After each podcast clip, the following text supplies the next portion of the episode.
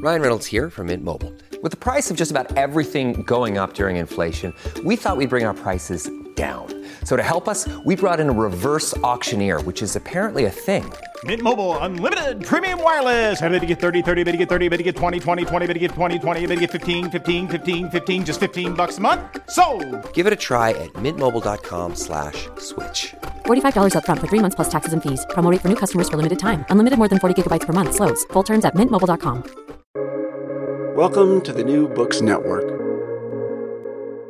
Hello, everybody, and welcome back to New Books in Latin American Studies, a podcast channel on the New Books Network. I'm Ethan Besser Fredrick, the host of the channel, and today we'll be talking to Ana Sabau about her new book, Riot and Rebellion in Mexico The Making of a Race War Paradigm. Ana, welcome to the show. Hi, Ethan. Thank you so much. It's uh, thank you so much for having me here.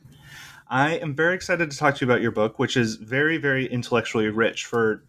what a relatively short book it is. But I was wondering if you could start by just telling us a little bit about yourself. Um, of course. Um, so I am um, I'm an assistant professor uh, at the University of Michigan. Um, I teach in the in the Department of Romance Languages and Literatures, and um, I'm a specialist in Latin American studies.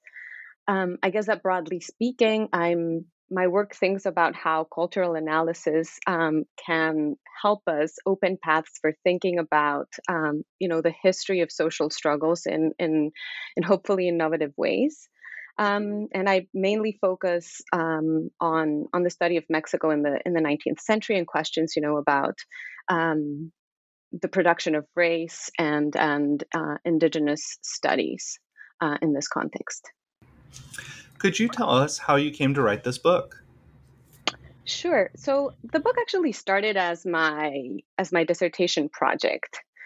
And um, at that time, it was a project about revolutionary imaginations that um, went sort of beyond, you know, or, or weren't really concerned with nation building.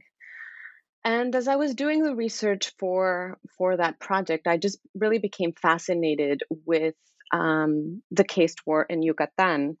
Um, that, for those of you who might not be familiar with it, is uh, was an indigenous uprising that erupted in 1847 um, in the Yucatan Peninsula.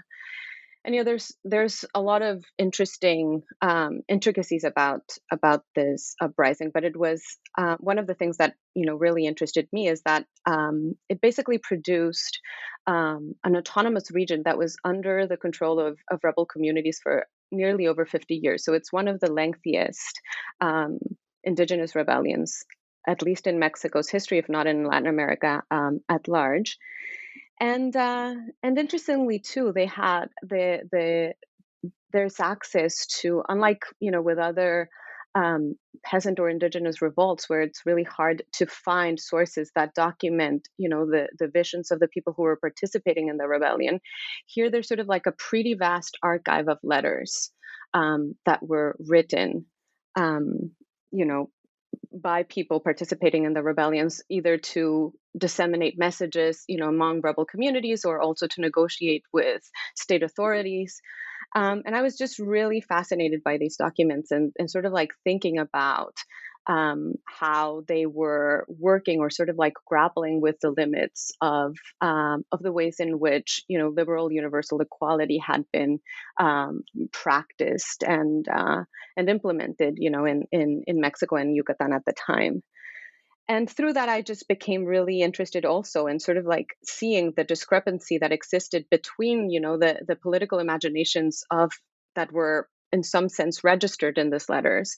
and the narratives that were um, constructed you know about the caste war in um, novels, newspapers um, of the time. You know, where the where the rebellion was really sort of like presented as uh, an uprising whose main objective was the elimination of whites in the region. And so, when you look at the letters, you know, that were penned by by um, either collectively by Maya communities or by some of the, the, the Maya leaders of the rebellions, you can you see a much more complex uh, engagement with race, you know, and a much more and a, and a, a very rich um,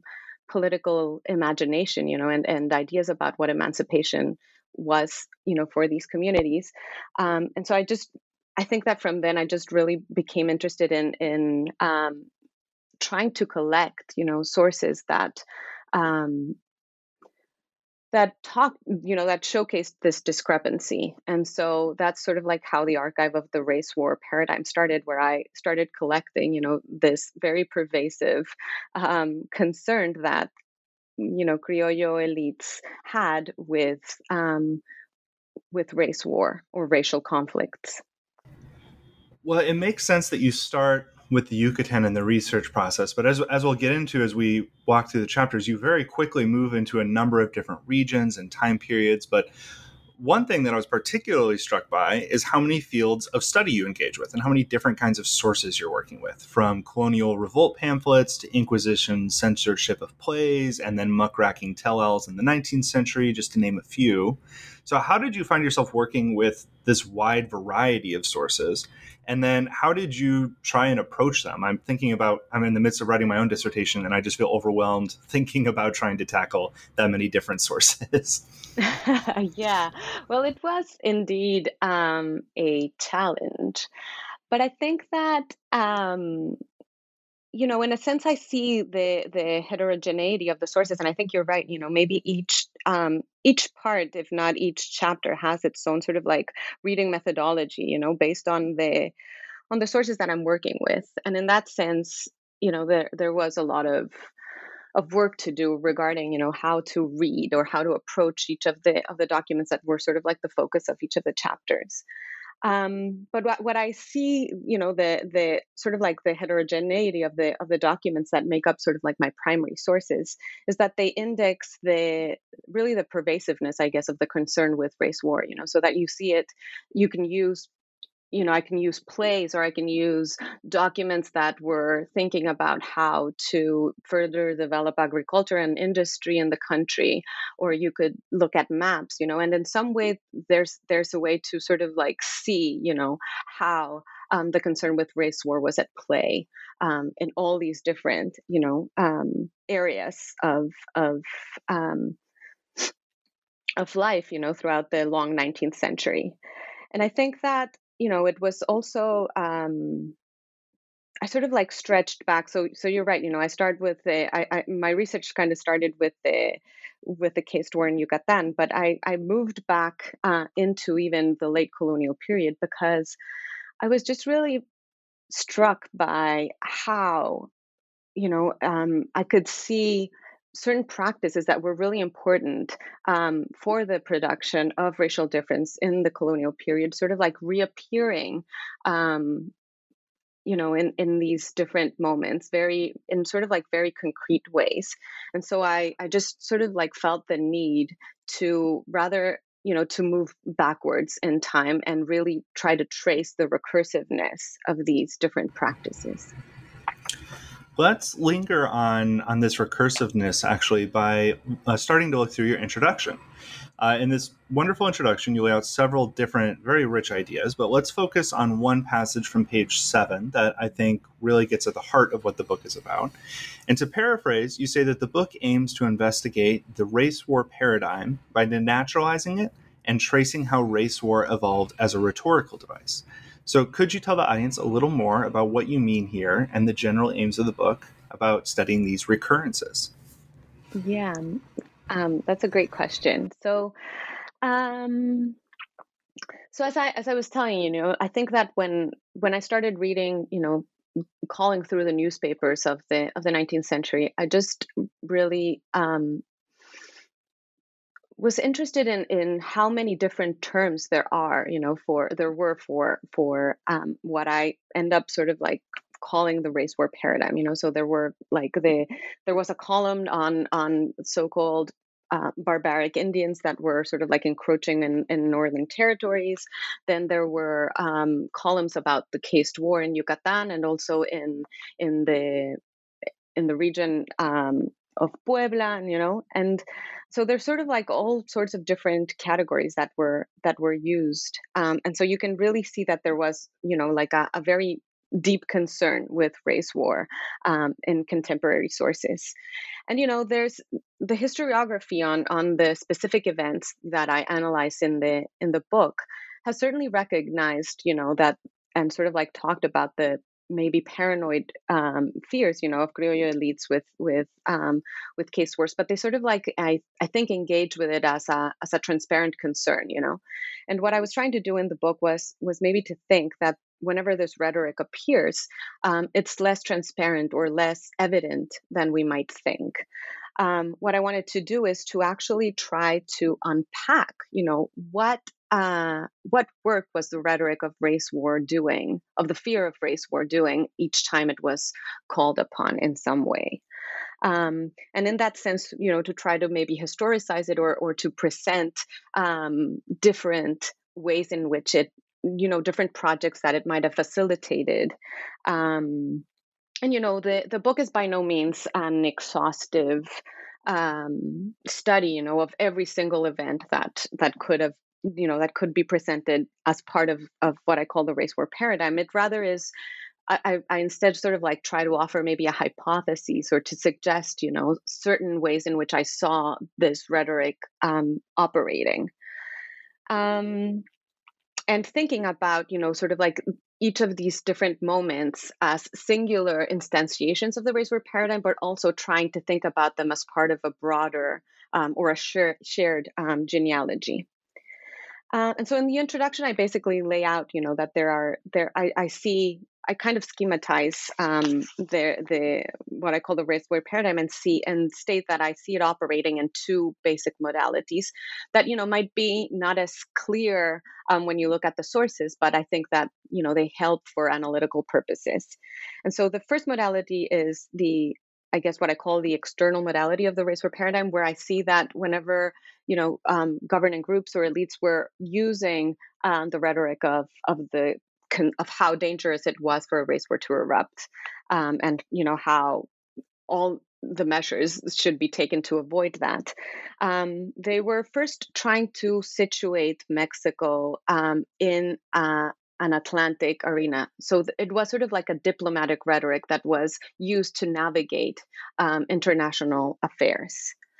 Um, and so my argument here is that you know the the idea that race war was likely or unlikely to happen in a given polity, you know, at the 19th century was a way to sort of like situate that polity um, along a spectrum, you know, of uh, barbarism versus, you know, a status of, of civilization, and to try to introduce, you know, that particular um, polity within um, a given, you know, racial geography. Um, and so there, you know, I, I very much saw um, the, the the rhetoric of race war sort of like playing, you know, as a as um yeah as a diplomatic tool you know to to negotiate how mexico's standing you know international standing. But there was also sort of like a more internal modality um, to the race war paradigm where it was more about you know managing racial difference internally. Um, and what i what i sort of like you know conclude there is that um, the concern with race war interestingly seemed to haunt spaces that were more sort of like frontier spaces you know where um, either the sovereignty of the nation or even of the colonial state weren't you know fully um, rooted yet and also where you know there were visions to for the expansion of um, of a capitalist economy. Um, and so there were, you know, sort of like lots of negotiations um, happening at that level in, in these areas. And in a sense, you know, calling or, or making use of the race war rhetoric that had basically, you know, uh, that was a concern that crossed through um, partisan lines. Made it easier for certain you know exceptional measures to be implemented in these regions. So in a sense i see the internal modality of the race war paradigm um, being a helpful way to think about the racializing operations of legal exception i guess in these sort of like border areas of of uh, of mexico's territory one of the strengths of this book is that it is divided into three parts where you look at three different regions of interaction with Mexico, both domestic and foreign, that develop this race war uh, discourse and paradigm. The first part of the book is the Bajío. And this part begins with a chapter titled Vanishing Indianness, Pacification, and the Production of Race in the 1767 Bajío Riots. Could you tell us a little bit more about these riots to help situate readers, and then also tell us how Indianness was, quote unquote, vanishing, according to colonial authorities? Um, yeah, sure. So, so let's start with um, just offering a little bit of context of what the Bajío riots were. Um, so these were riots that erupted in 1767, shortly after the um, expulsion of the Jesuit order from Spanish territories, but also very much in relation to um, the implementation of certain measures that were expanding tributary exaction, taxation, um, in into you know um, colonial and into colonial areas, and that we now know these measures under the umbrella term of Bourbon reform. And so the chapter really, um, and so the, the riots sort of like erupted, uh, trying to resist, you know, the encroachment of these of these measures, and they happened in this area of New Spain that was a really central area, not only for you know for New Spain as a colonial territory, but also but for the Spanish Empire at large, because the Bajío, as uh, John Tutino has you know um, aptly argued, was this region that was in charge of producing at the time the biggest amount of silver, you know, that was sustaining worldly transactions. So um, you know riots happening there really meant um, a very big threat to the you know to, to the spanish empire you know even. Um, so I focus on the report that was written by um, Jose de Galvez, who was a peninsular official that was appointed by the Spanish crown to oversee the implementation of these Bourbon reforms in New Spain. And he arrived in 1765, and very shortly thereafter, you know, the riots erupted. And he was appointed by who was then the viceroy of New Spain to be basically the, the general um, overseeing the punitive campaign in charge of pacifying and repressing the riots. Um, and so, in very interesting ways, you know, Jose de Galvez would then become, would later become somebody who was, you know, overseeing colonial territories throughout Spanish America. Um, and so, in a way, you know, I think that his first interaction in the riots uh, is a really helpful place to to parse out his thinking, um, where you know the threads of of uh, punishment, profit, and race making were sort of like are all coming together. Um, so for Jose de Galvez, you know, you can see in his in his works and in, in, the reports and in other uh, works that he wrote, there was sort of like a very clear. He he had the the very clear concern of trying to make, you know, the to extract more revenue from colonial territories. And he had a number of ways to go about that. You know, he, he wanted to reorganize colonial bureaucracy and and you know implement a number of, of different um, measures. But one of the things that he really associated or, or sort of like was very clear on was that having a clearly or a neatly racialized social body was really important for being able to really uh, extract you know as much profit as could be extracted from the population um, from colonial populations so for galvez um, and this isn't so outlandish if we look at the history you know where where tribute was really um, tribute that was exacted from Indian towns was a way of maintaining, I guess, uh, and reproducing racial difference. And so, what Galvez wants to do is that he wants to, you know, extend the exaction of tribute that, um, you know, was legally supposed to be paid by um, all castes, not only people ascribed as as as Indian, um, but that was historically not, you know, as effectively practiced precisely because um, there was sort of like a spatial organization that facilitated the extraction of tribute from Indian towns. And that was the existence of um, uh, repúblicas de indios or Indian republics and Spanish republics. You know that that basically segregated the population in the heart of New of New Spain. But the Bajío wasn't really organized in that in that way, and so um, Galvez has this this uh, idea that New Spain could actually, you know, has sort of like a, a larger um, indigenous population than the one it's extracting it's you know that doesn't really correlate with the amount of of surplus value that um, that is being extracted from them. So he thinks that the indigenous population in New Spain was larger um, than you know what was being extracted through tributary um, extraction, and and he and he sort of like um, correlates this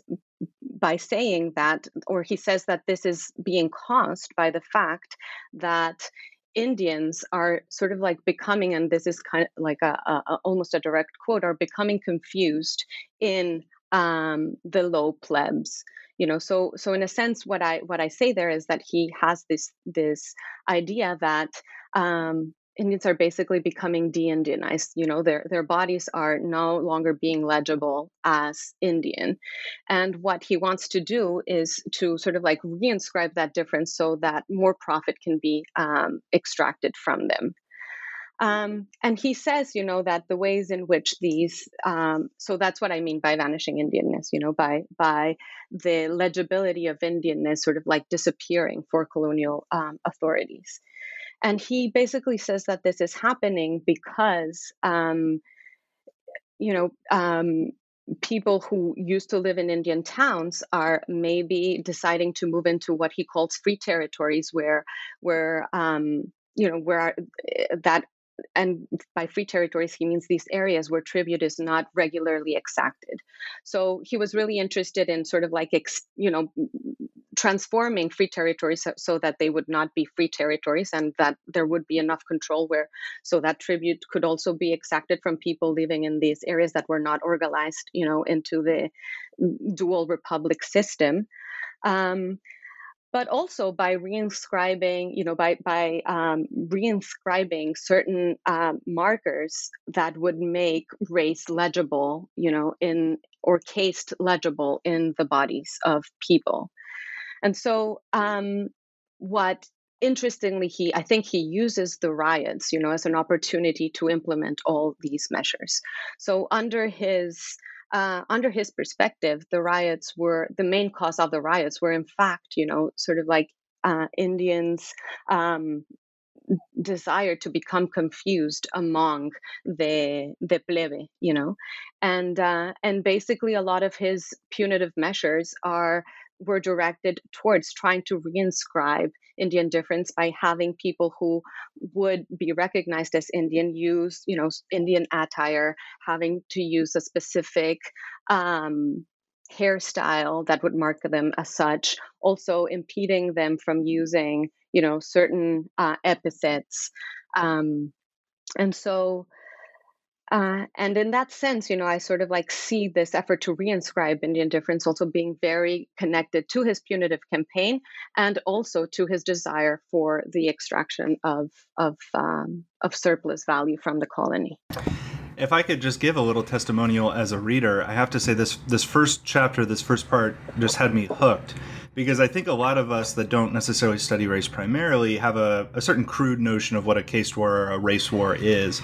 And here you have an example of a colonial official thinking that a problem and, and the solution to uh, what he sees as a, as a racial political problem is that there's not enough people of color, or there's not enough colonialized people, essentially, or that they're not being categorized correctly. And I was just so surprised that a colonial official would look at a racialized conflict and say, clearly the solution is to, in a way, create more racialized people. Um, that that was just so interesting and surprising to me, and I, I think it would be uh, a very rich reading material for all sorts of people working in Mexican or colonial history. Yeah, that was a great. Uh, I, I really like your take on it. Um, let's move to the second part of this chapter where we actually get to hear from the rebels in the Bajío. And the chapter is titled So That They May Be Free of All Those Things Theorizing Collective Action in the Bajío Riots. And you analyze these pamphlets produced by villagers in the rebellion as a sort of rebuttal and accompanying piece to what the colonial observations or the colonial officials' observations are.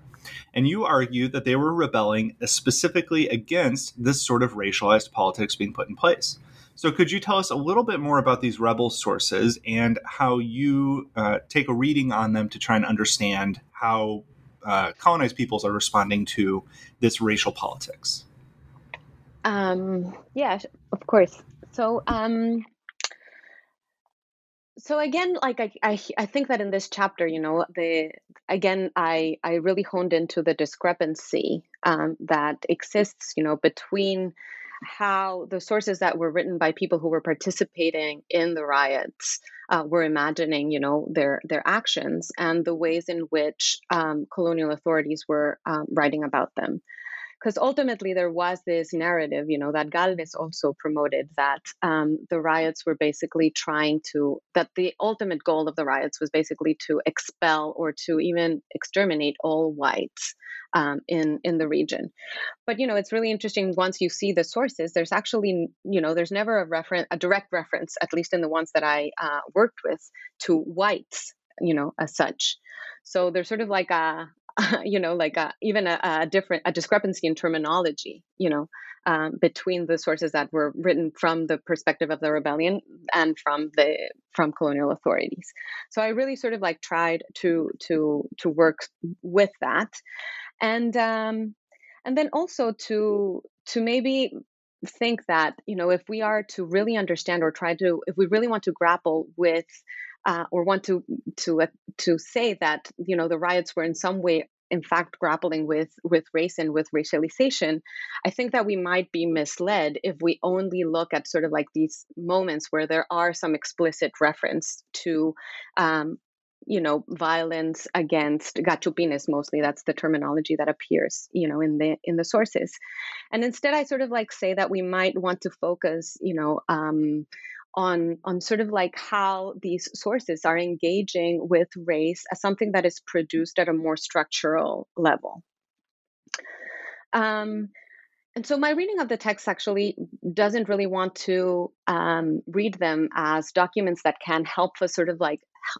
faithfully reconstruct what happened. I'm more interested in sort of like trying to see how the texts are theorizing their own political action, you know, how they capture the um, visions of emancipation that the people writing them were engaged in. Um, and so, in that sense, you know, I sort of like really try to not see the demands or the visions that are presented in the text as sort of like narrow, conjectural, you know, sort of like restricted to very narrow demands, uh, but actually try to see those demands as uh, efforts to basically restructure the substance of life in these towns in the Bajío. Um, and so, if, as I argue, you know, um, in the first chapter, tribute was really like a very important institution in the production of racial difference, how I how might we think that challenges, you know, to tribute or texts that are saying we are not going to accept, you know, we demand that we no longer pay, pay tribute. How might we understand them not as narrow demands, not you know, to not pay tribute, but also as um, as efforts that are challenging, you know, um, the ways in which race is burdening, uh, was was burdening um, these, you know, the lives of of these towns and the people in them. Um, yeah.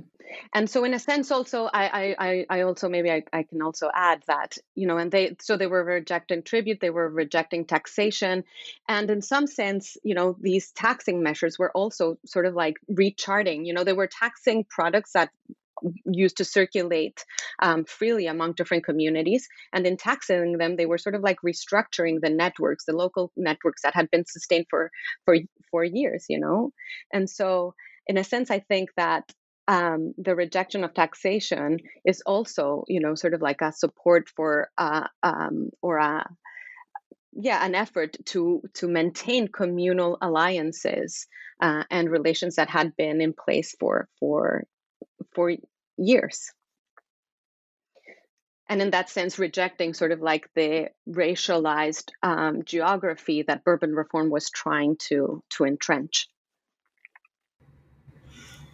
I think this is such a lovely reading of these sources because I think it can be so tempting to look at um, a small town or small villages uh, rebel demands and say, oh, these are parochial people. They're just interested in very petty or parochial things. And I and I love how you read into that this this larger statement about what kind of world they're trying to make or what kind of relationship between themselves, others, the regime that they're trying to build. I think that you do a great job of, of presenting and salvaging that that intellectual claim that clearly they are staking out. I think as you persuasively demonstrate.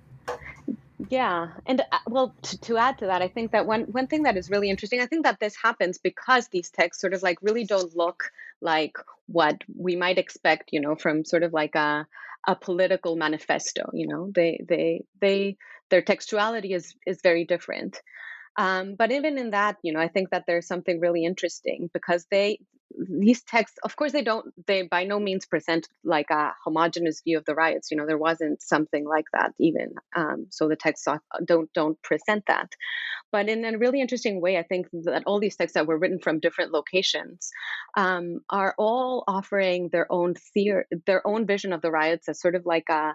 a thinking and acting movement you know that is very that has to be sustained through um, collective action. So in that sense we don't really know like what their goal they don't state clearly you know like what the goal is. It's something that is to be found i guess in the process of uh, of communal alliance building you know? And i really like that idea that it's not sort of like something that is prescribed um, ahead of the movement itself, but something that these texts are really sort of like open to discovering what that new world is going to look like in the process of collectively building it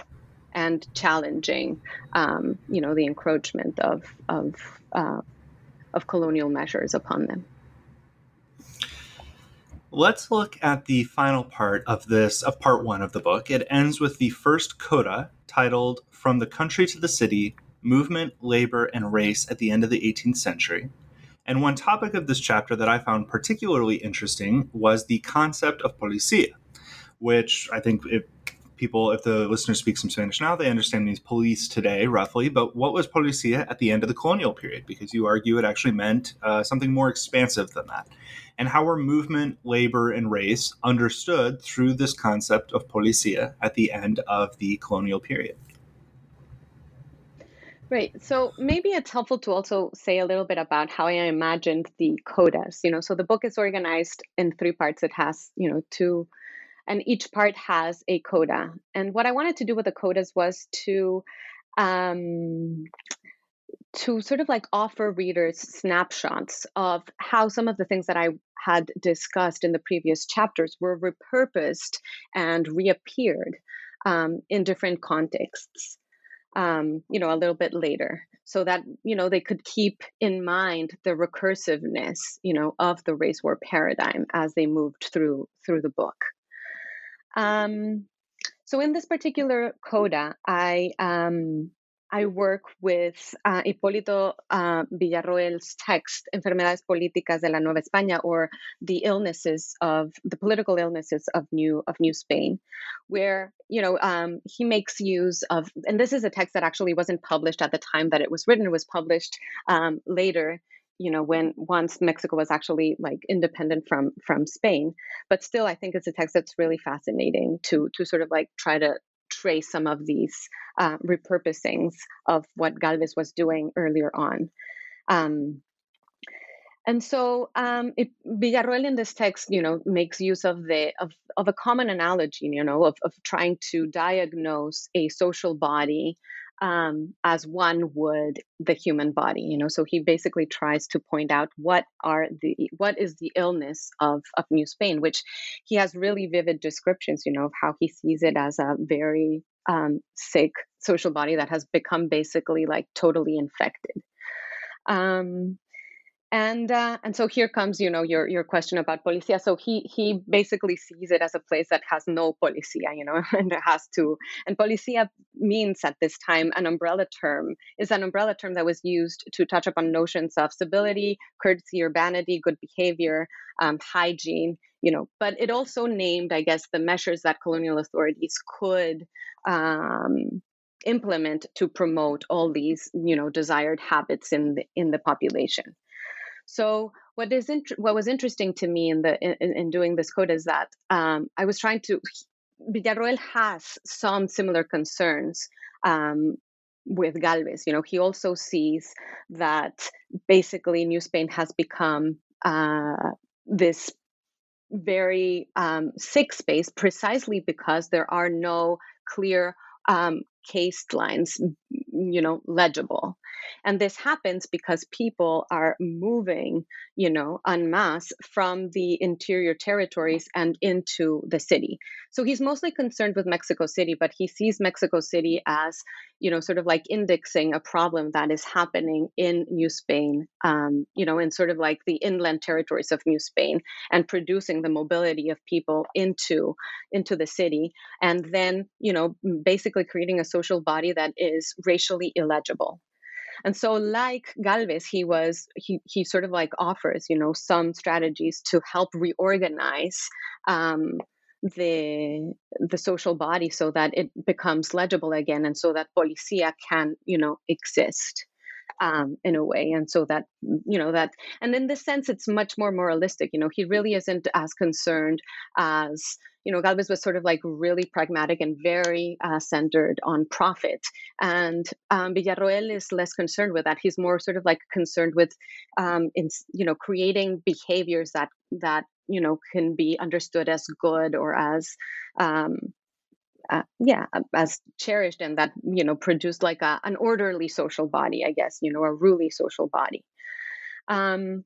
but what is interesting to me is that you know although he's sort of like and he's also less militaristic you know but even even th- if that is the case he still is concerned with the illegibility of caste lines. And basically also um, associates this eligibility with um, the race war paradigm so he says you know that that one of the main causes um, of the mobility of people from the interior into Mexico City are the raids that are happening. You know, the raid from what he calls barbaric tribes in the north um, on uh, northern Spanish settlements. And these raids are, he sees them, he sort of like has this nightmare scenario where he sees the raids encroaching further and further down into New Spanish territory and imagines, you know, that at some point they might even get so far as to take over Mexico City.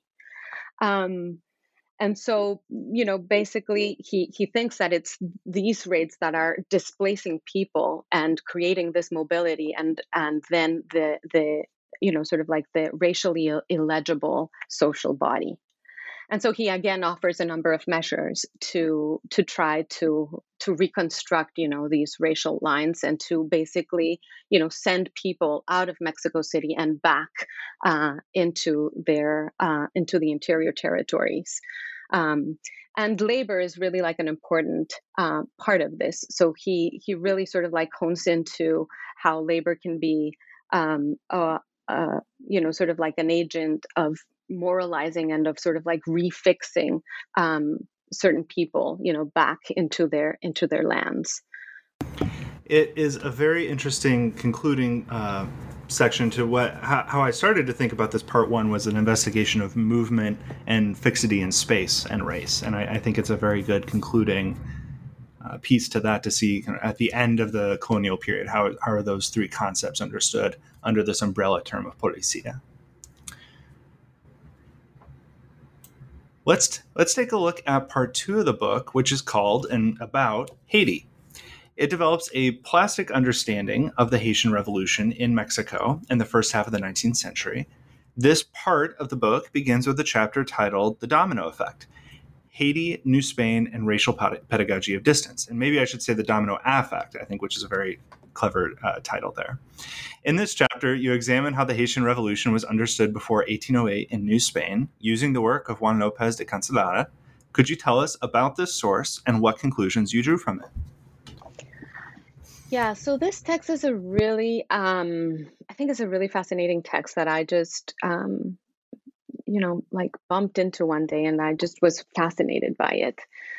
Um, in, in, because I think it's very interesting in, in what it presents. Um, so this is a text that is um, a translation, actually, of uh, Louis Dubroca's um, life of Dessalines. And Louis Dubroca was basically somebody who belonged to Napoleon Bonaparte's entourage, and he was, you know, writing different texts to proselytize uh, in his favor. And so he writes this biography, supposed biography of, of Dessalines that is actually a very negative and racist take on the Haitian Revolution. Um, and the text was translated, um, you know, up to the point where Dessalines had been proclaimed uh, emperor of Haiti. Um, and so um, the text was actually translated into several languages, um, and Lopez de Cancelada was who was the the editor of the of New Spain's um, newspaper. Um, he um, he basically you know was in charge of, of doing a translation for New Spanish for a New Spanish readership. Um, and he wrote an introduction to it and also included you know a translation of um, Dessalines' speech during the coronation ceremony and a translation of the 1805 um, Haitian constitution. So, um, what I, I just was very interested in in the fact, you know, especially given the the scholarship, you know, about Haiti and how wary um, neighboring colonial sites were, you know, about the the dissemination of revolutionary ideas in their spaces, it just seemed very fascinating that, you know, a colonial authority in charge of a colonial of the most important colonial uh, newspaper of the of the viceroyalty, you know, was deciding to publish um, a story about, you know, a brief history about the about the Haitian Revolution that you know true was a very negative take on the Haitian Revolution, but it included, you know, the the speech and the and the Haitian Constitution itself. So that really, um, you know, I had like this big question, sort of like, why did he think this was a good idea? And so the conclusions that I draw from there. So what I think is that we see one is that we see um, Lopez de Cancelada sort of like using the press in in a very interesting uh, way um, perhaps divergent you know from from what we might have expected at the time you know where instead of sort of like trying to say well we, what we're going to do is that we're going to try to impede the circulation of of of information is actually like let's preempt it you know? What what he tries to do with this text and he has this moment where he says you know the the worst um the worst error a ruler can make is to ignore something that is happening, you know, uh, uh, leagues away just because um, he believes that you know that it's distant. He says, you know, we we see the physical world, and he makes this this analogy with you know a stone that falls in a lake and produces the ripple waves, and sort of like saying that at some point this is going to get to us. And so I think he, through that analogy, he presents this, the text as um, as a way as a tool that might help prepare his new spanish readers you know for the um, for the reception uh, for the way in which he wants them to receive you know um, news about about haiti's revolution. And so in that sense he's basically starting to use the press as a tool that can help you know shape the minds and affects of uh, of the readership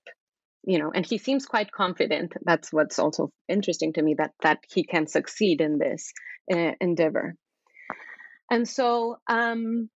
but i also think that you know he's confident in that because what he's he's sort of like invested in in thinking about new spain as a colonial site that is very different from the saint-domingue where the haitian revolution sparked you know? And so he presents new spain as a place that has been com- completely impermeable to the revolutionary ideas of haiti and a place where racial harmony um, exists you know? And so in that sense i see i see him as sort of like being very invested in, in imagining um, new spain as being totally distinct you know and very distant from what saint-domingue was on the eve of the of the revolution you know? Um,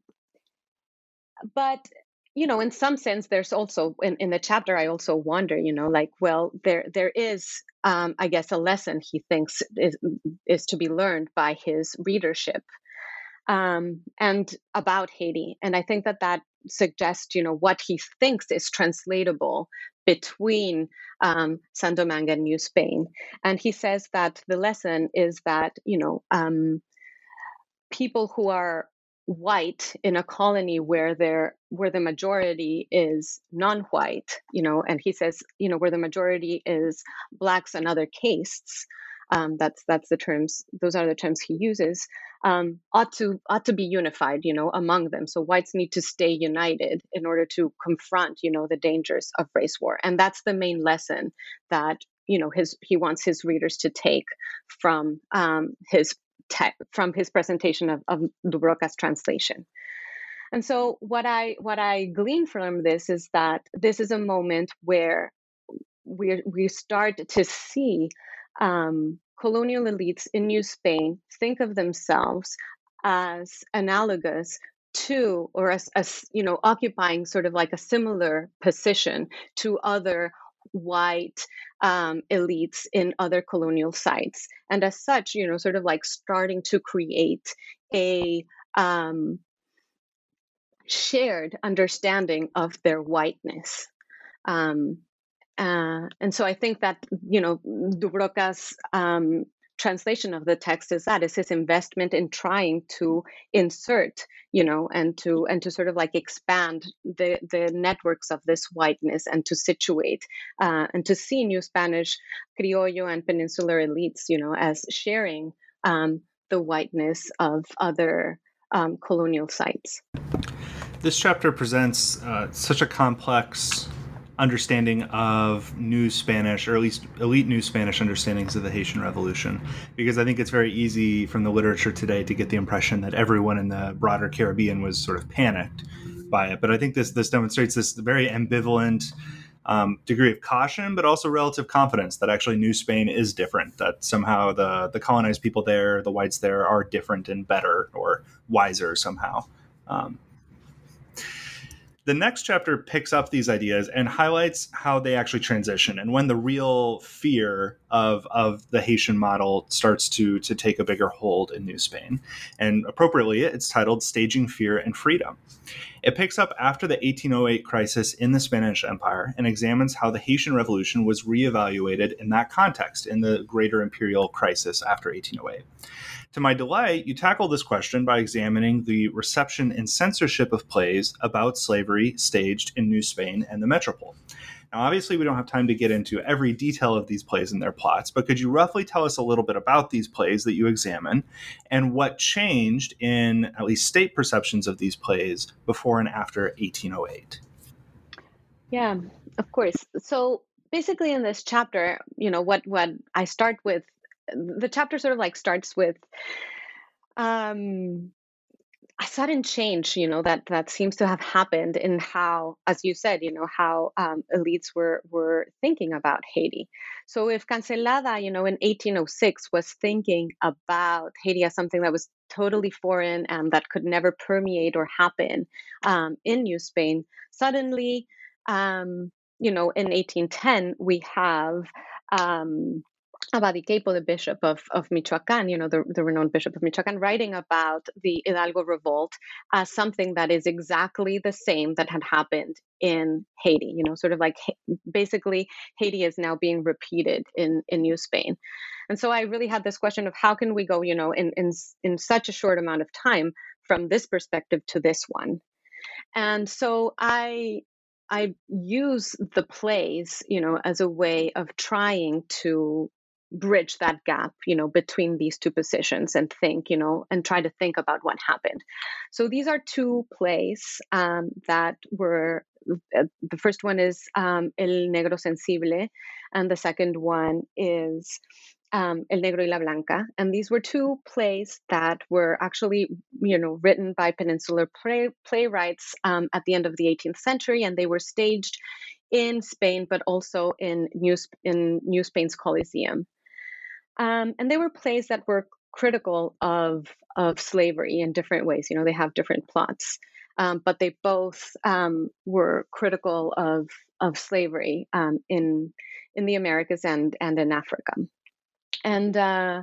and so what I thought was interesting is that the plays were sort of like you know uh, approved by censorship, by censoring institutions to be staged in uh, in New Spain without any question. Um, you know, at the very beginning of the 19th century. And by 1809, they're banned because they're seen as being revolutionary and because they're seen as promoting, um, you know, the, the rebellion of slaves against their masters. Um, and so I, I try to, to, to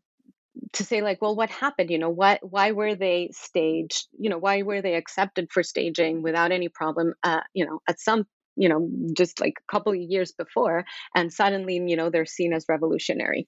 And of course you know in a sense you could think that these you know that that censorship practices tended to be volatile.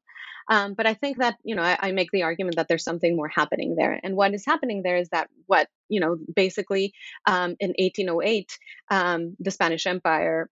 is you know, it starts going through this deep political crisis that stems from the invasion of Napoleon into Spain and the deposition of Ferdinand VII that creates, you know, the what the scholarship has called as the vacuum in sovereignty that then creates, you know, the the the courts of Cadiz and ultimately, you know, opens the door to to the struggles that will lead to to independence. And so, in a sense, you know, I think that through this turmoil that the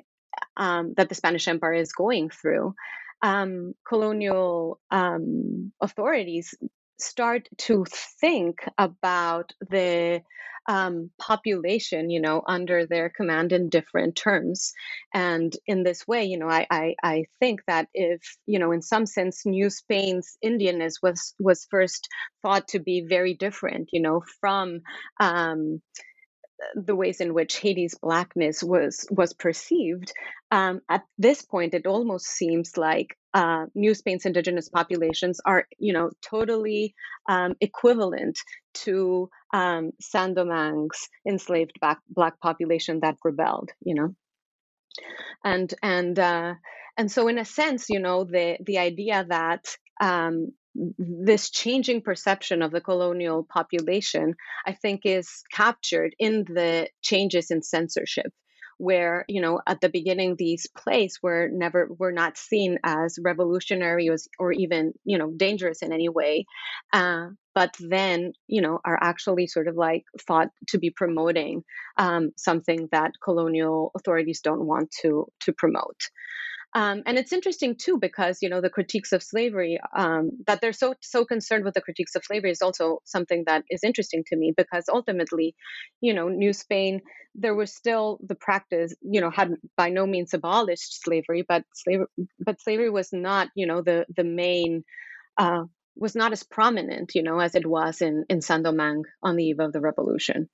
So um, that they're so concerned, you know, with plays that are staging um, critiques of slavery also is interesting and sort of like also suggests that they're there's they're sort of like starting to read the the messages of the place in a different tone and maybe thinking that there might be some sort of like subversive political message to them that needs to be you know um, removed from the side of colonial um, stages. I think this chapter does an excellent job of, of demonstrating how, uh, in, in, especially in conjunction with the with the first part, where we can see how colonial officials are thinking about racializing colonial subjects in New Spain. Here we can see another sort of shift, where all of a sudden, not only are they indigenous, but now also indigenous is much closer to blackness than it had been just 18 months or 24 months beforehand. Yeah, it's a it's a very interesting transition that you lay out here. Thank you. Part two concludes with an interesting coda titled Haiti and Mexico's Early Republican Context on the revolutionary example that Haiti set for Criollo nationalists in Mexico. Could you tell us how Mexican independence, or in the, in the in the process of Mexican independence, how the race war paradigm changed or started to understand the Haitian Revolution differently? Mm-hmm. So one of the things that I wanted to do in this coda is that I I I wanted to to build on um, Sibylle Fischer's more recent work on the Haitian Revolution. So she has this really interesting article um, where she writes about uh, about Simon Bolivar and the Haitian Revolution, and she basically says, you know, that we might be, you know, limiting our understandings of how uh, criollos perceived, you know, Haiti, um, if we only think about, you know, how they wanted to to avoid anything like that happening you know? And she sort of like says well maybe we can think that there was you know haiti ultimately um, had become a, a, much more stable um,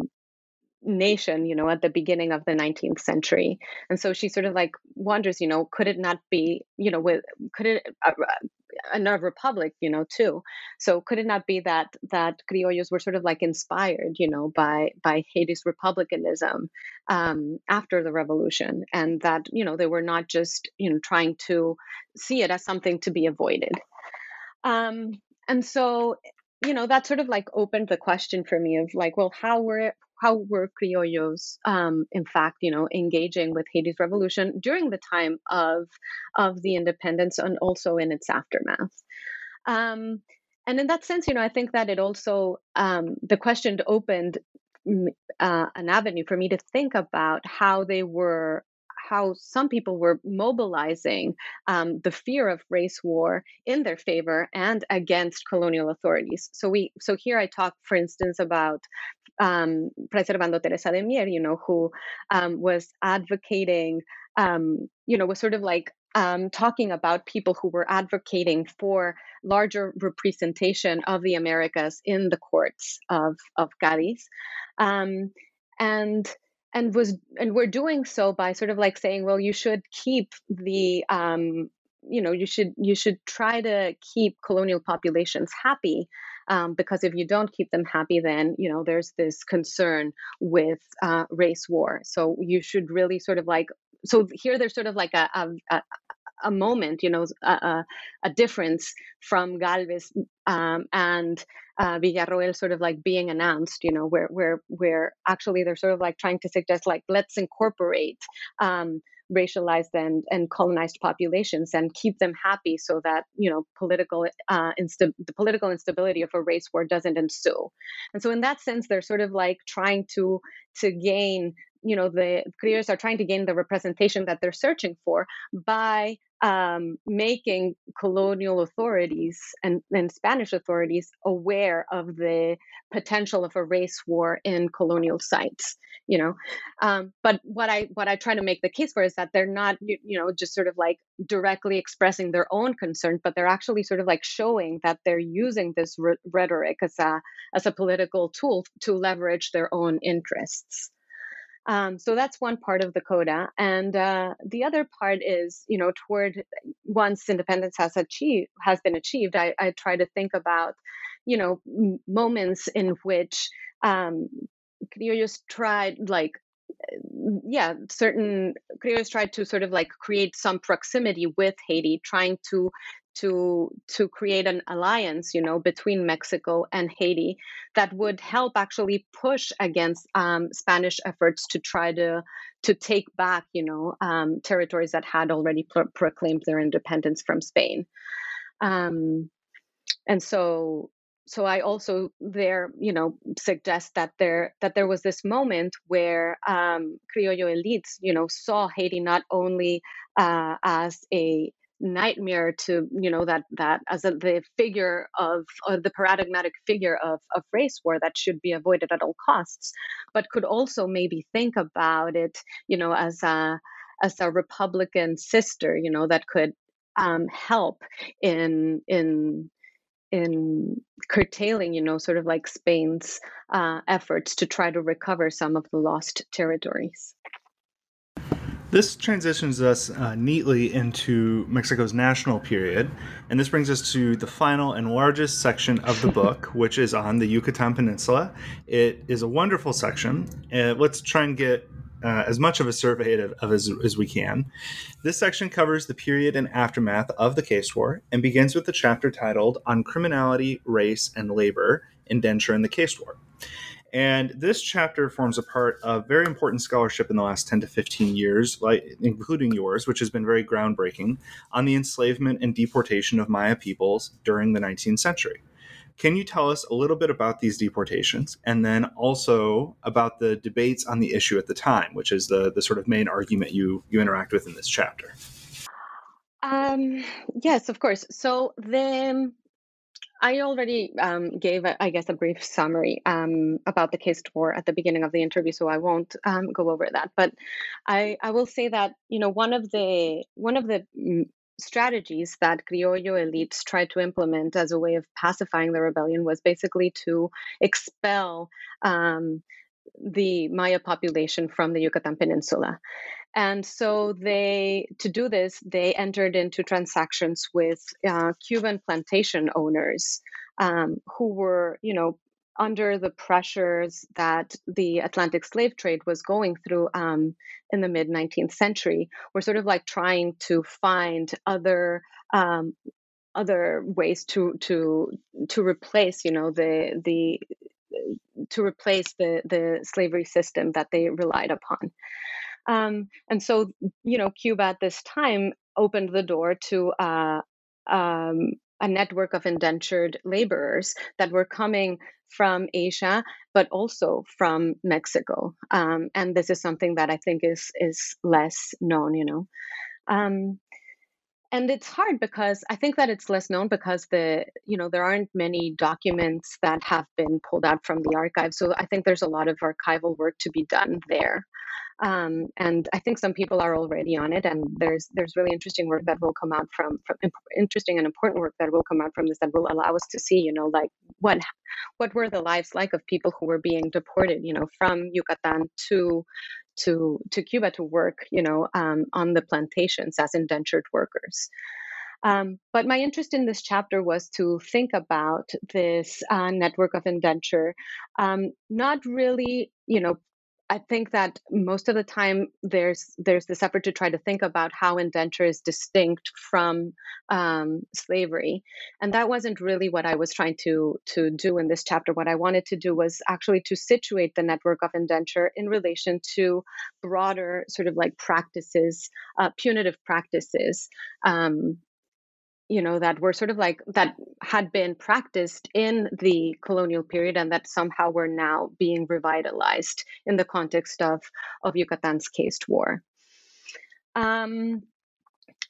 and so um, th- there was, you know, like a really there was a really important debate at the time if if in in newspapers and in diplomatic exchanges you know of people who supported um, the um, selling of Maya men, women, and children into indenture in Cuba, and people who were very against it. And so I try to sort of like offer in the in the chapter I offer a uh, uh, a critical um, analysis of both responses, you know, and what was at stake in both of them. Um, and so I see that, you know, for people who were um, supporting the network of indenture. They were just, you know, like invested in, um, you know, mostly these were Yucatec um, um, hacendados and Yucatec authorities who were just really uh, interested. They just wanted to get rid of of as most uh, Maya population as they could to to gain control back over the peninsula and pacify um, the rebellion. Um, but they you know they had a lot of work to do i guess to legitimate these transactions because they were receiving pressures from um, from federal um, um, federal authorities that were sort of like concerned that what they were doing was basically reinserting Mexico into the practice of slavery that had been abolished, you know, after independence. And so there was on this one part, you know, like um, people who were very invested in sort of like protecting Mexico's stance in the international arena as a place, you know, that had abolished slavery and uh, and that participated in Republican uh, ideals, you know, and that could by no means be engaged in something that was proximate to um, slavery, and then other people, and then you know the people who who were supporting the the network of indenture who had to figure out how they could legitimate and present the what they were doing um, in a light that could sort of like escape the censorship uh, and could you know could the censorship of those who were policing you know the the Atlantic slave trade and presented as something that was totally different from that. Um, and so you know they the people supporting the the the network basically resorted to um, to discussions, you know, about international law and, uh, you know, how war was, you know, to be managed between two nations, basically suggesting that the caste war was sort of like had come to be, you know, uh, an actual war between, you know, uh, two separate nations rather than sort of like an internal conflict. Um, and they actually ultimately ended up presenting you know, the practice as though as a, as a humanitarian practice that because they were not you know they they they were sort of like um, being merciful enough not to kill um, the people the the Maya captives and rebels who had you know who who had been seditious for rebelling but actually just you know um, instead of killing them sending them you know to to work in cuba and where they could you know labor for for 10 years that was the the span of the contracts. And ultimately the idea was that they might be reformed and they then could come back you know to mexico as reformed subjects to reincorporate themselves into the country um, and so they they mobilized this idea about how humanitarian their actions in fact were you know because they were sparing them sparing the people that they were sending into cuba from from a justified death um, from what they perceived you know was a justified death. Um, and interestingly, you know, the the people who who were detractors from the from the network of indenture also were sort of like invested in in, in humanitarianism um, and sort of like wanted to to safeguard you know Mexico's reputation as a as a you know um, as a as a nation that was at the avant-garde, you know, of Republican values. But what I argue is that that's not really all that was at stake. You know, what they they I, I sort of like found this really interesting document that suggests that you know there's this concern about how um, beginning to have transactions you know that that um, expel indigenous population might might deplete the nation from its indigenous workers you know? So i ultimately see um, the debate happening between these two parts as a debate about you know the place that uh, Indian labor was to have within the nation, you know, and sort of like people who who didn't want um, the the trade to begin. We're not just sort of like uh, against it in principle, but uh, also had sort of like a pragmatic reason. You know, they they were concerned with um, the the diminishing work uh, indigenous workforce that would ensue from this type of of transactions. I think this chapter is so provocative. And like you said, there there's a lot of research left to be done on this topic. A lot of great research that's coming out uh, about this topic. And so I I hope that this chapter breaks out. And I would encourage this chapter to be to, to be studied by anybody who works on humanitarianism and imperialism in the the 19th century because I think it's such an interesting example. Uh, of how humanitarianism is leveraged by both sides of the debate to justify uh, various positions. Let's take a look at the second chapter here, titled The Shapes of a Desert The Racial Cartographies of the Caste War. This chapter examines how maps made during the war paint very different pictures of the Yucatan Peninsula depending on how the creator engaged with the race war paradigm. So, could you tell us a little bit about the maps that you look at here and how they differ? Um, yes. So, so yeah. So one thing that I was really um, that I wanted to to do in this in this chapter was to to think about how um, you know the the different visions of the of the peninsula had also sort of like different um, spatialities you know? Um, so in a sense trying to to show that um, there was, you know, sort of like a, a, that the, the, the caste war was also, I guess, a struggle over land itself, but also a struggle over um, the production of space, you know, and how life was going to be lived in in that space. Um, so what I uh, I sort of like um, read a number of maps, well, read or, or analyze a number of maps that were produced, you know, uh, um, at like after the caste war happened and try to see how they are representing the the Yucatan Peninsula area. And so what I I basically analyze um, three perspectives. The first one is the perspective, sort of like the military perspective, which is interesting because um, you know there's there's this idea that of course um, gaining um, you know knowledge about uh, the area would uh, allow for the repression or the pacification of the rebellion to happen um, you know more easily. And so there were a number of expeditions you know military expeditions sent by by Mexican officials and the Yucatan state into um, rebel territories to try to sort of like scope out the area and produce maps that would, um, you know, tell um, the military campaigns where different um, rebel settlements were so that you know the the ultimately the the military campaign to repress them would be more effective and so what we have from these maps is actually like a pretty detailed um, vision you know of where these different territories are. Um, and this you know like detailed vision of rebel of this rebel area really contrasts with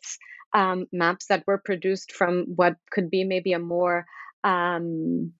economic perspective you know or um and so here I, I i offer an analysis of of antonio garcia cubas's maps you know that are the there antonio garcia cubas was probably the most renowned um geographer of of the 19th century. And he produced these like beautiful maps that were basically designed to um circulate you know many of them abroad you know attracting presenting mexico as a place that was you know so rich in natural resources and um, and developing industries um, you know and ready for for the uh, investment of of foreign capital. Um, and so in these maps um, he actually presents the, the the Yucatan Peninsula as a space, you know, and particularly the rebel areas, um, as a completely like blank space. You know, there's basically no traces of small towns in that region. Um, and so I was just really interested in the contrast, you know, between the military perspective and this sort of like more economic perspective that kind of wanted to project, you know, the the void that was there as a way of of um, of already sort of like eliminating the rebellion and incorporating these lands as natural uh, lands, you know, ready for for ready to be developed. Um,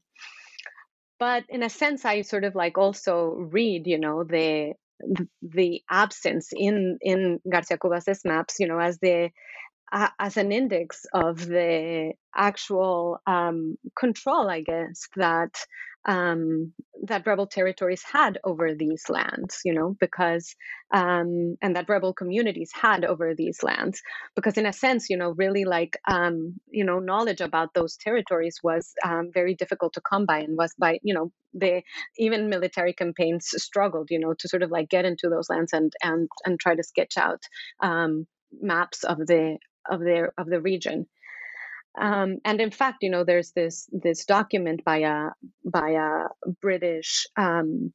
topographer who goes who tries to go so there's the, the caste war also has this very interesting aspect of it where um, rebel communities were in constant um, negotiations you know with british settlers in belize um, trying to determine you know to to get um, resources for livelihood but also to sustain the rebellion in exchange for um, logging certain uh, types of wood you know that were cherished um, in the global market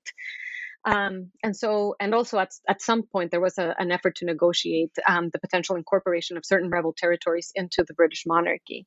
So there's sort of like this very interesting, you know, um, frictions that are happening, you know, at, at different imperial and local uh, and national levels.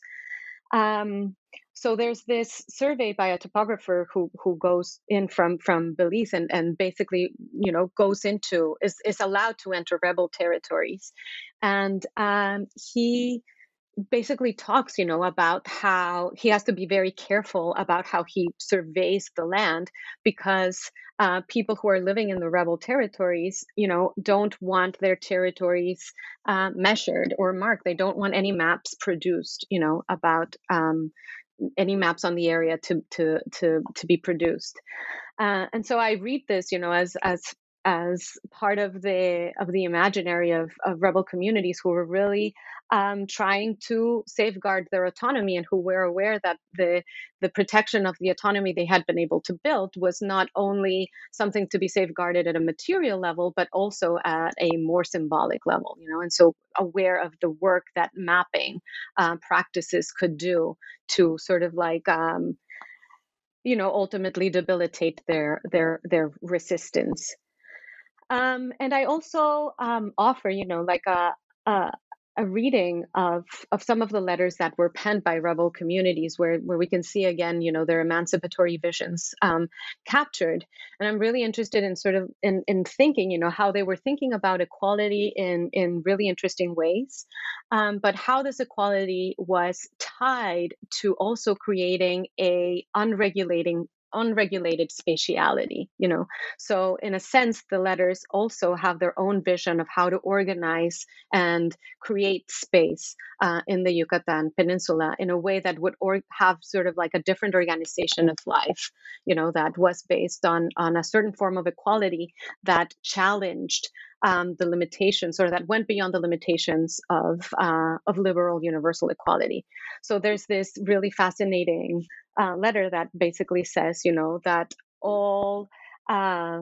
indigenous mestizos, blacks and whites will be free and they can all plant their, will be free of taxes, will be free of paying this amount for marriage, but they will also be free to plant their milpa or their, you know, their um, plots of of um, for agriculture wherever they please you know? And so they have this this sort of like move toward um, yeah toward sort of toward imagining you know like an open spatiality that is um, in some sense accessible to to all but without the the sort of like abstractness of all. The final coda of the book is titled barbarous mexico racialized coercive labor from sonora to yucatan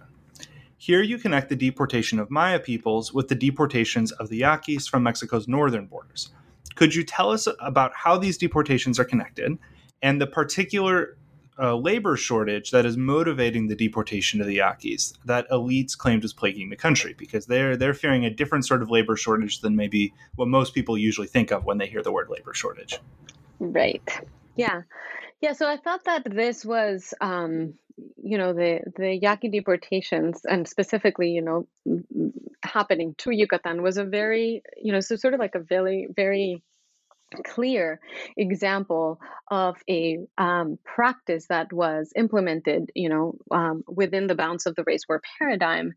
um, to sort of like control a uh, and pacify a, an uprising. So as had as had been the case in Yucatan during the years of the of or at the height of the caste war, you know, where um, criollo um, hacendados were invested in in deporting Maya population to to Cuba, you know, into into so that they would live there as indentured workers in in sugar plantations in in the island. Um, and they were using that as a means of, of pacifying. So too, um, at the beginning of the of the 20th century, we have the case of um, you know a, an increasing Yaqui rebellion in the um, northern um, region of of uh, of Mexico, and again the efforts to the way in which the the repression happens there is that you know people like criollo authorities um, decide that the one way to to to sort of like control the uprising is to um, deport um, Yaqui rebels, you know, from Sonora um, and you know other neighboring um, states into Yucatan. Um, and so and so in this case, you know, we see like the the network of indenture is happening uh, within the nation, not you know outside of it as was the case in the caste war but it's a very similar practice that is being now you know a practice of pacification to displace um, you know a group of people groups of people who are perceived to be rebellious in order to gain regain control over over a, a given area. Um, and this happens because you know um, once the caste war is um, becomes you know more more contained um, at the beginning of the 20th century, Yucatan also um, suddenly plunges, you know, into a huge economic boom because um, the henequen industry has begun to is burgeoning, you know, and and henequen is this uh, plant that is used to make um, fibers and ropes of all sorts of kinds and and just becomes like a very cherished commodity in the global market and so um, the the henequen boom in Yucatan basically requires you know uh, a large workforce um, of uh, of in, mostly indigenous people working, you know, in these um, henequen plantations. Um, so it's a it's a racialized workforce that um, is living in in uh, in very very precarious dire conditions you know um, as has been documented in the in the scholarship and to which you know like um, a big um, group of of Yaqui people is you know um, added to to basically you know like um, confront the the alleged shortage of of workers that uh, Henequen uh, hacendados were facing. Um, and so, in a sense, you know, the we see the same again, the same practice um, now sustained with sort of like an economic concern, you know, where where well, we need workers to come uh, into Yucatan, and basically, you know, the the hacendados in Sonora are concerned uh, with the threat of the rebel uh, Yaquis, and so they join in this transaction, you know, that sort of like is a mutual, uh, mutually beneficial um, agreement for them. Um, and so, in this sense, you know, and I think that it's not uh, a coincidence that we see this practice sort of like being reinstated uh, so shortly thereafter, you know, in in uh, in in Yucatan. And so, yeah, the labor shortage labor shortage is this narrative, you know, that um, that Yucatan basically that the caste war has depleted Yucatan of its of its you know workers, and you know they need to uh, import more um, workers. And so there are different projects. There's there's this project you know of of of importing workers from um, from northern states who are participating in the um, Yaqui rebellions. Um, but there's also projects to, um, you know, import laborers from other places. So let's take a look at the final chapter of the book, which is titled Barbarous Mexico Racialized Coercive Labor from Sonora to Yucatan. And here you connect the deportation of Maya peoples with the deportation of the Yaquis from Mexico's northern borders. So, could you tell us a little bit about these deportations and then the particular labor shortage that elites claimed was plaguing the country? Sure. So, um, this coda basically looks at the at how the practices of deportation that were used, you know, to pacify um, uh, indigenous rebellion at the time of the of the caste war and how they were projected uh, internationally towards Cuba um, became internalized toward the end of the 19th century and used, you know, sort of like within uh, within the nation, buttressing uh, Mexico's peonage system uh, right up to the dawn of the Mexican Revolution. Um, and so I more concretely, you know, as, as you pointed out in your in your question, I um, look at how, in the context of the longstanding Yaqui rebellion that, um, you know, was waged in the northwestern states of the country, um, the practice of deportation was used, you know, to displace um, Yaqui people from this region uh, and um, you know, into Yucatan, where the boom of the Henequen uh, economy was um, starting. You know, uh, in relation to the thriving demand of the of the fiber um, of the Henequen plant that, you know, had been happening. You know, probably since the late 19th century, but really sort of like took off um, at the beginning of the 20th. Um, and so what I what I do is that I follow the discourses about um, labor scarcity that began, you know, with the caste war when in the early stages of the rebellion, you know, there was in fact, you know, a very large destruction of sugar plantations in the area and just uh, yeah, uh, an important blockage, I guess, of of uh, elites and uh, and hacendados um, economic projects uh, at the time, and so the and also you know one of the one of the outcomes of the of the rebellion was a huge uh, migration of people from all you know sorts of backgrounds and classes that in fact um, resulted in you know the actual um, scarcity of agricultural workers in the region which i discuss in in in the sixth chapter as you know some of them as tactics of of fugitive labor. Um, but so whereas like at the beginning of the caste war there was maybe you know like an actual um, scarcity of agricultural workers in the region i am interested in how this trope persists um, throughout moments where it seems where at least certain sources indicate that there wasn't any longer you know a scarcity of workers. Um, and i'm thinking of um, in particular of uh, John Kenneth Turner's, you know, famous book "Barbarous Mexico," um, where he discusses, you know, the the really like um, the huge um, um, systems of of racialized work that are uh, racialized coerced work that existed in the Valle Nacional and in Yucatan, and that were supporting uh, Mexico's, um, you know, thriving export economies. Um, and so so what i what i sort of like say is that you know if the the discourses of the scarcity of labor in the region um, might be inaccurate they're still interesting to try to trace shifts that are happening in ideas you know or in the connection of thinking about race and imported labor be it you know foreign or uh, intra- intranationally um, during the second half of the of the 19th century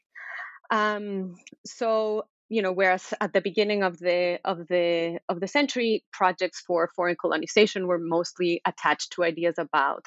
um, trying to import uh, european immigrants who would work in mexico's agriculture and who you know were framed as being white and as you know that that that would not only bring workers into the nation, but would also help whiten or expand Mexico's white population. This was sort of like mostly the ideas that that existed at the beginning of the century. Toward the end of the century, we see sort of like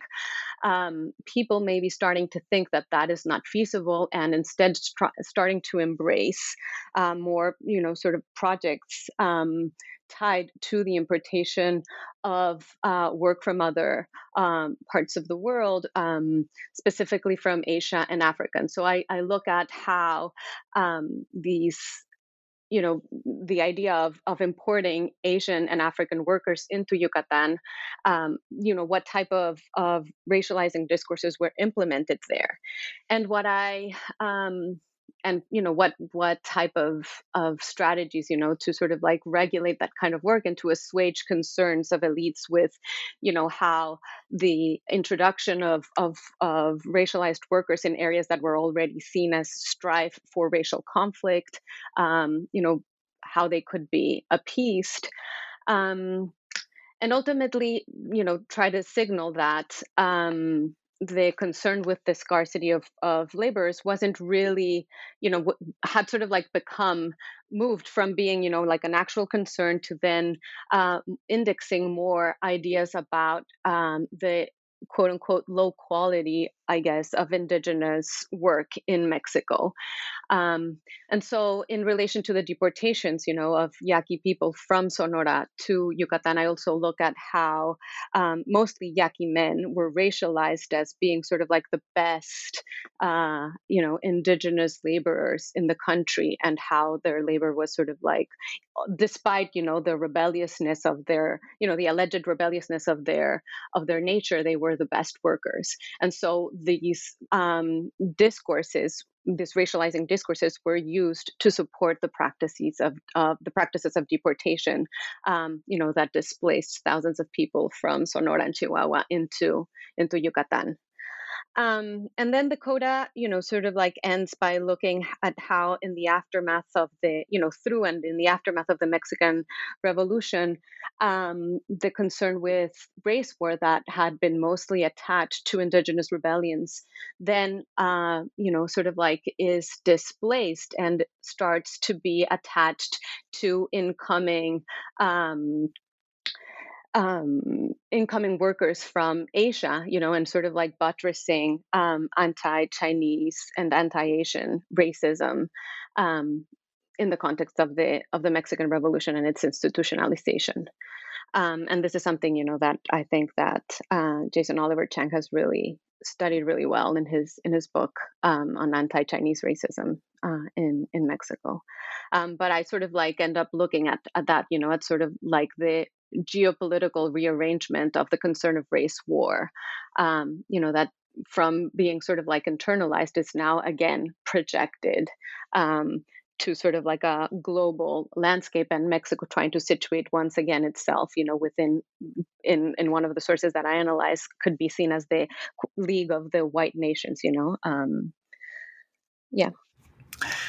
So you conclude the book with an excellent epilogue, bringing the race war paradigm up to the present day politics in Mexico. But I'll leave that as an incentive for readers to pick up the book. Before we go, though, could you tell us what you are working on now or what is next for your research? Yeah, um, thank you so much for that question. I am currently I'm I'm just starting um, a new a new project, but I I through the work that I did for this book, I really became interested in thinking about the connection between property and race um, in in Mexico. So I've basically started to write a couple of articles on this topic and thinking about how um, ideas, you know, about about property were invested with racial meaning um, at different moments of of the 19th. I've started with the 19th century, but I'm hoping to, um, you know, go go beyond that um, maybe potentially even into into into the present as this you know I, as the as the the book did you know it had sort of like this large um, arc and I and as you said you know I, I end with the present I always sort of like try to think about how um, the research I'm doing can you know be helpful in thinking about certain thinking through certain conjunctures of the of the present as well so so yeah that's what I'm working on property and uh, and race I think that sounds very interesting. My head's just going back over the the orientation of houses all the way in part one, chapter one of this book. So I, am excited to see what sort of uh, conclusions you'll draw in this research as well. Yeah, thank you so much. Thank you so much for your time, Ana, and sharing this excellent book with the show. Thank you. It was really lovely to talk to you.